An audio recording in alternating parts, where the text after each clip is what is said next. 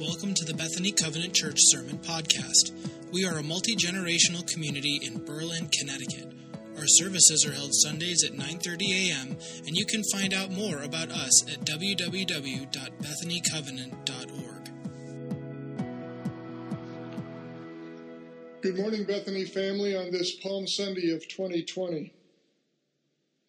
We've been in a series on the character of Christ being produced in us. We've called it the diamond in the rough. And you see behind me this beautiful string art that we've had these past several weeks.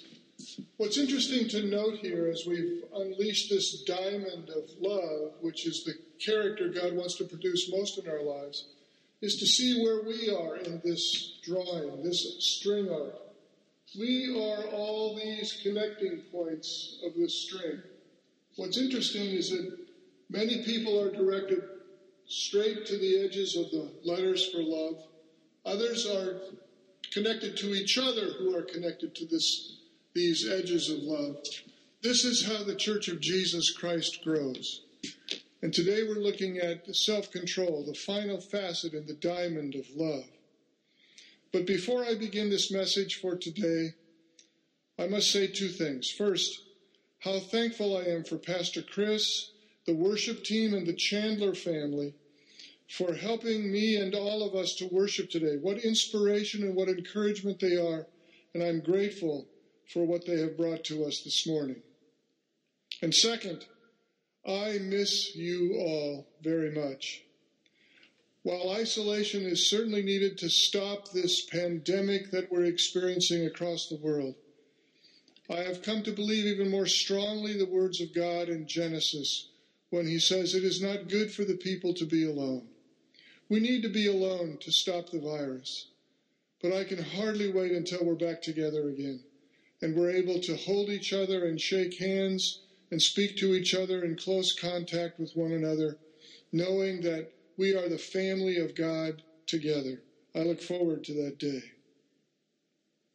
Let me introduce the scripture for this morning this way. The people of Israel were occupied. They were occupied and dominated by Rome. But for the past three years, many of the people in Israel had been delightfully distracted. They were drawn to Jesus, the authority and the wonder of his teachings, the awesome power of his healings and other miracles, the thought that perhaps he was the promised one the one called the Messiah, the one God had said he would send to rescue them. Perhaps this was he. Listen, though, today for what Dr. Luke writes about this day on the way into the city of Jerusalem in Luke chapter 19, beginning in verse 28. Jesus went on ahead, going up to Jerusalem. As he approached Bethphage and Bethany at the hill called the Mount of Olives, he sent two of his disciples, saying to them, Go to the village ahead of you, and as you enter it, you will find a colt tied there, which no one has ever ridden. Untie it. Bring it here. If anyone asks you, Why are you untying this colt? you tell them, The Lord needs it. Those who were sent ahead went and found it just as he had told them. As they were untying the colt, sure enough, its owners asked them, why are you untying our colt? The Lord needs it, they said. They brought it to Jesus. They threw their cloaks on the colt and sat him upon it. As he went along, people spread their cloaks on the road. When he came near the place where the road goes down the Mount of Olives, the whole crowd of disciples began joyfully to praise God in loud voices for all the miracles they had seen. They said, Blessed is the King who comes in the name of the Lord, peace in heaven and glory in the highest. Some of the Pharisees in the crowd said to Jesus, Teacher, rebuke your disciples. I tell you, he replied, if they keep quiet, the stones will cry out. As Jesus approached Jerusalem and saw the city, he wept over it, and he said, if you, even you, had only known on this day what would bring peace. But now it is hidden from your eyes. The days will come upon you when your enemies will build an embankment against you and encircle you and hem you in on every side. They will dash you to the ground, you and the children within your walls. They will not leave one stone upon another, because you did not recognize the time of God's coming to you. This is the word of the Lord. Thanks be to God. You know, it was an amazing gathering of people that Sunday on the road from Bethany to Jerusalem. A few of them were people of position, the ones who are ranked in religion. They're curious. They're wondering about this Jesus. They're checking him out for the leadership who saw him as a troublemaker. Some had been affected by his teaching. Perhaps they'd seen a few of the miracles. They certainly had heard of them. But for the most part, this group did not believe in his being from God, and certainly did not see him as the promised Messiah. Without a doubt, these were the ones embarrassed by the loud cheering of the crowd, and they were asking Jesus to make them be quiet. Most of the people that day were the poor and the disconnected, the unemployed, the underemployed people who had the time on their hands to wander the hills of Israel with Jesus. Many of these had also been affected by his teaching. Many had experienced some of his miracles, and some, some had been the object of his healing. They'd been unable to walk, and today they were walking into Jerusalem with him. They had been unable to see, and today they were seeing everything as they walked with him into Jerusalem. They had been unable to speak, and today they were the ones who were cheering him on. And for the most part, this group believed in him being from God, and they wondered if he was the Messiah. So, walking toward Jerusalem, this crowd of leaders and rabble, this crowd of believers and antagonists, this crowd of unashamed cheerleaders and embarrassed sophisticates are about to experience the heart and the soul of Jesus with whom they walk. What I want to help us do today is see Jesus in a fresh way, for he reveals himself clearly in this Palm Sunday. We begin with this thought Jesus sees. In Luke 19:41 we read, Jesus approached Jerusalem and saw the city. You know, some people have an uncanny ability to see. They're the ones who can always find Waldo. When traveling, they always see the wildlife alongside the road and point it out to everyone in the vehicle. They know when you've bought a new outfit or had your hair cut. It's wonderful these people have this great ability. Jesus saw the city of Jerusalem, not just the skyline, but the contents, the people, and not just the people in general, but the individual people. He saw the children, those who were objects of abuse, those who were nurtured, those who were respected and obedient, and those who were rebellious.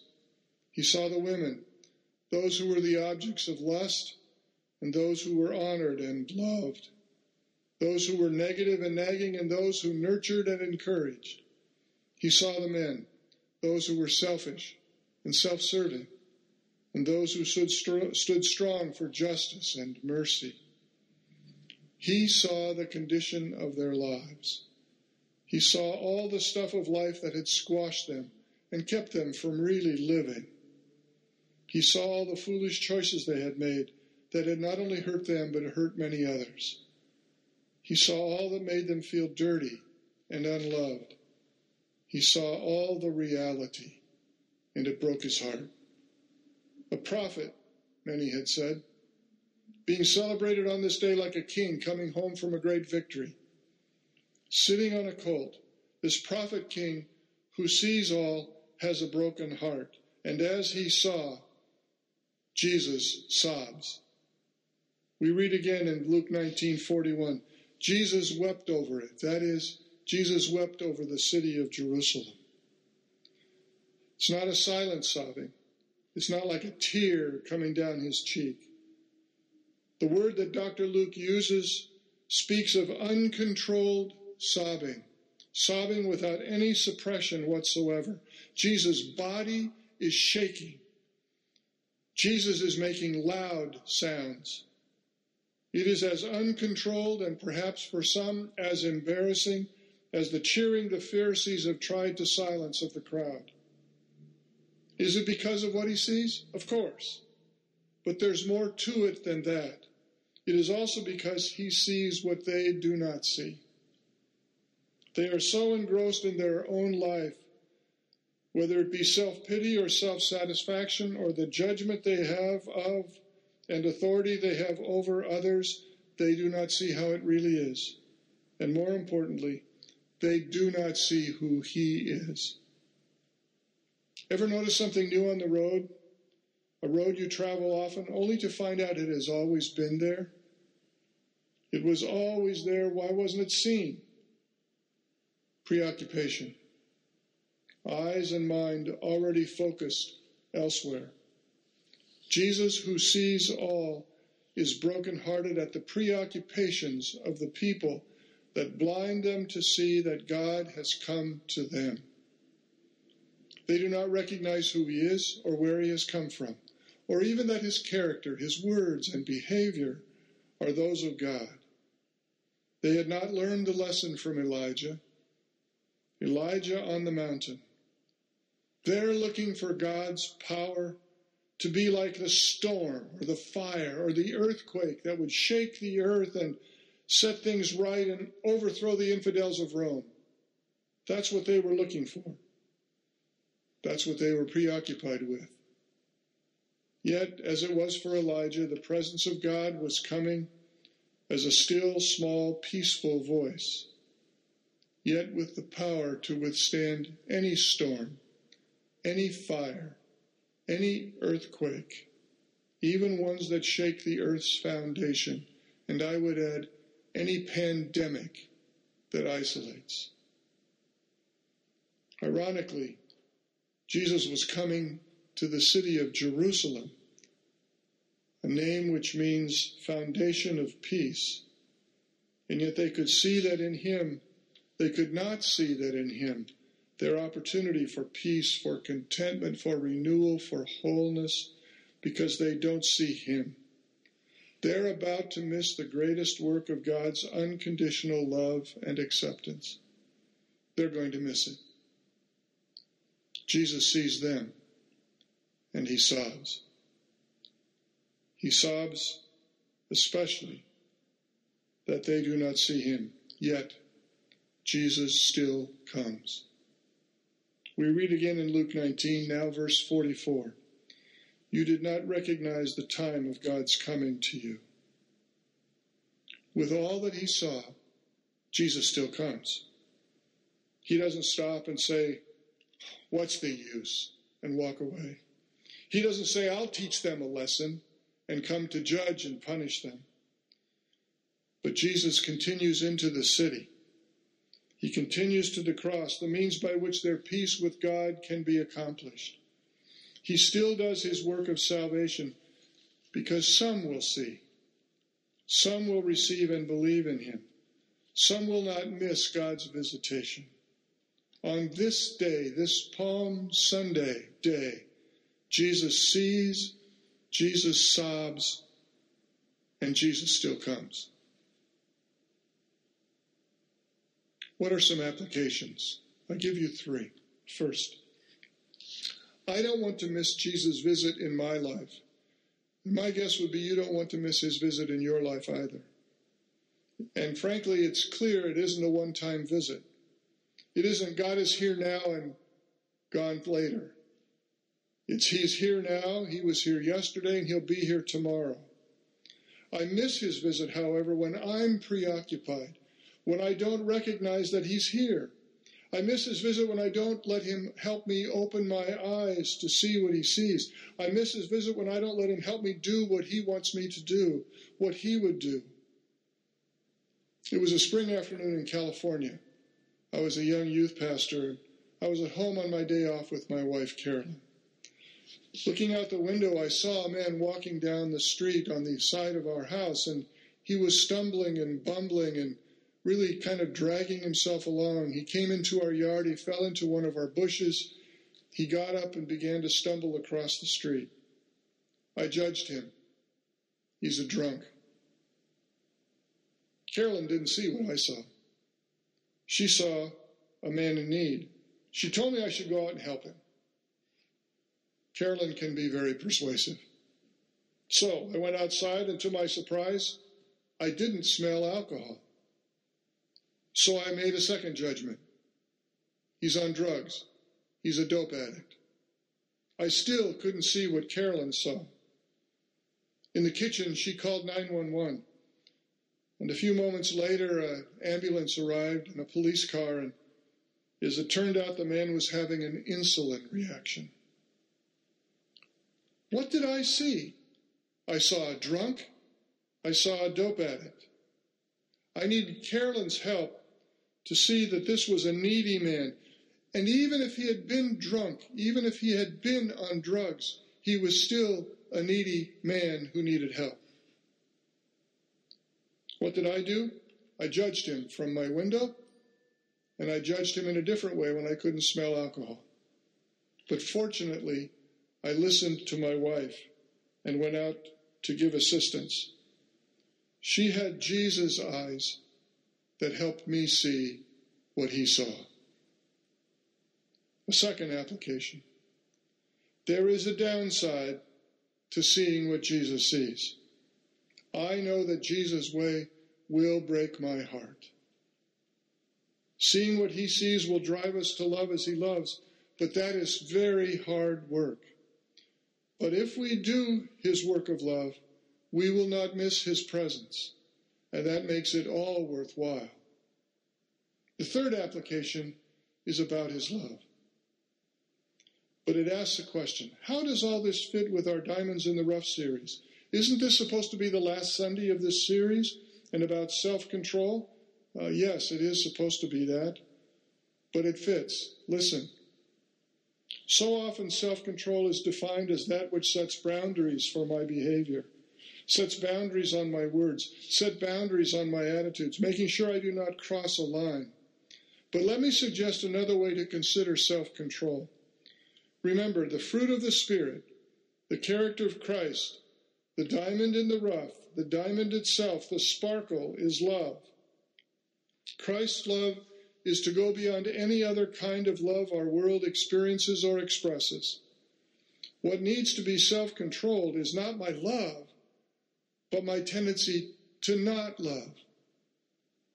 What needs to be self controlled is my tendency to make judgments, my tendency to dismiss people as drunks or addicts, my tendency to withhold love. My love for the stumbling man in my yard was self controlled. My love was self controlled in that it was held back. Carolyn's love for that same man was unleashed so something helpful and redemptive could happen. The Pharisees' love for the people of God was self controlled and, frankly, controlling, in that it sought to silence the people's joy. And Jesus, Jesus' love for the people of Jerusalem was not controlled. He was unleashed because despite what he saw and despite what he knew, he still came to love and rescue them. Jesus' love for all people is unleashed. He sees, he knows, it breaks his heart, and he still comes. What needs to be self controlled is our tendencies, our natural tendencies to withhold, to not love, to not be unleashed in God's name. Jesus teaches us that his love through us is not to be held back. His love for us and through us is to be unleashed. What can we do in these days, in these days of a pandemic and of isolation? Here are some very practical ways people at Bethany are unleashing love. Some are calling, texting, FaceTiming, Zooming one another to stay in touch, and they're doing it on a regular basis. Others are writing letters, some are sending cards, but staying in touch with people that they can't be with right now. One person, person bought some flowers and placed them on their neighbor's porch. Another is sewing masks for first responders and healthcare workers. Others are taking prayer walks. In some ways, praying for the people whose names have come out from Bethany in all of the emailings and mailings that we've sent. Others are praying for the people who live in the homes they are walking by. These are just a few of the ways that we can unleash the love of God and unleash our love in these days of pandemic where people are fearful and anxious. This can be our way of speaking out as the crowd on that first Palm Sunday, the crowd who said, and we can join them in saying, Blessed is the King who comes in the name of the Lord, peace in heaven and glory in the highest. Hallelujah. Let us unleash the love of God. Amen. God bless you all.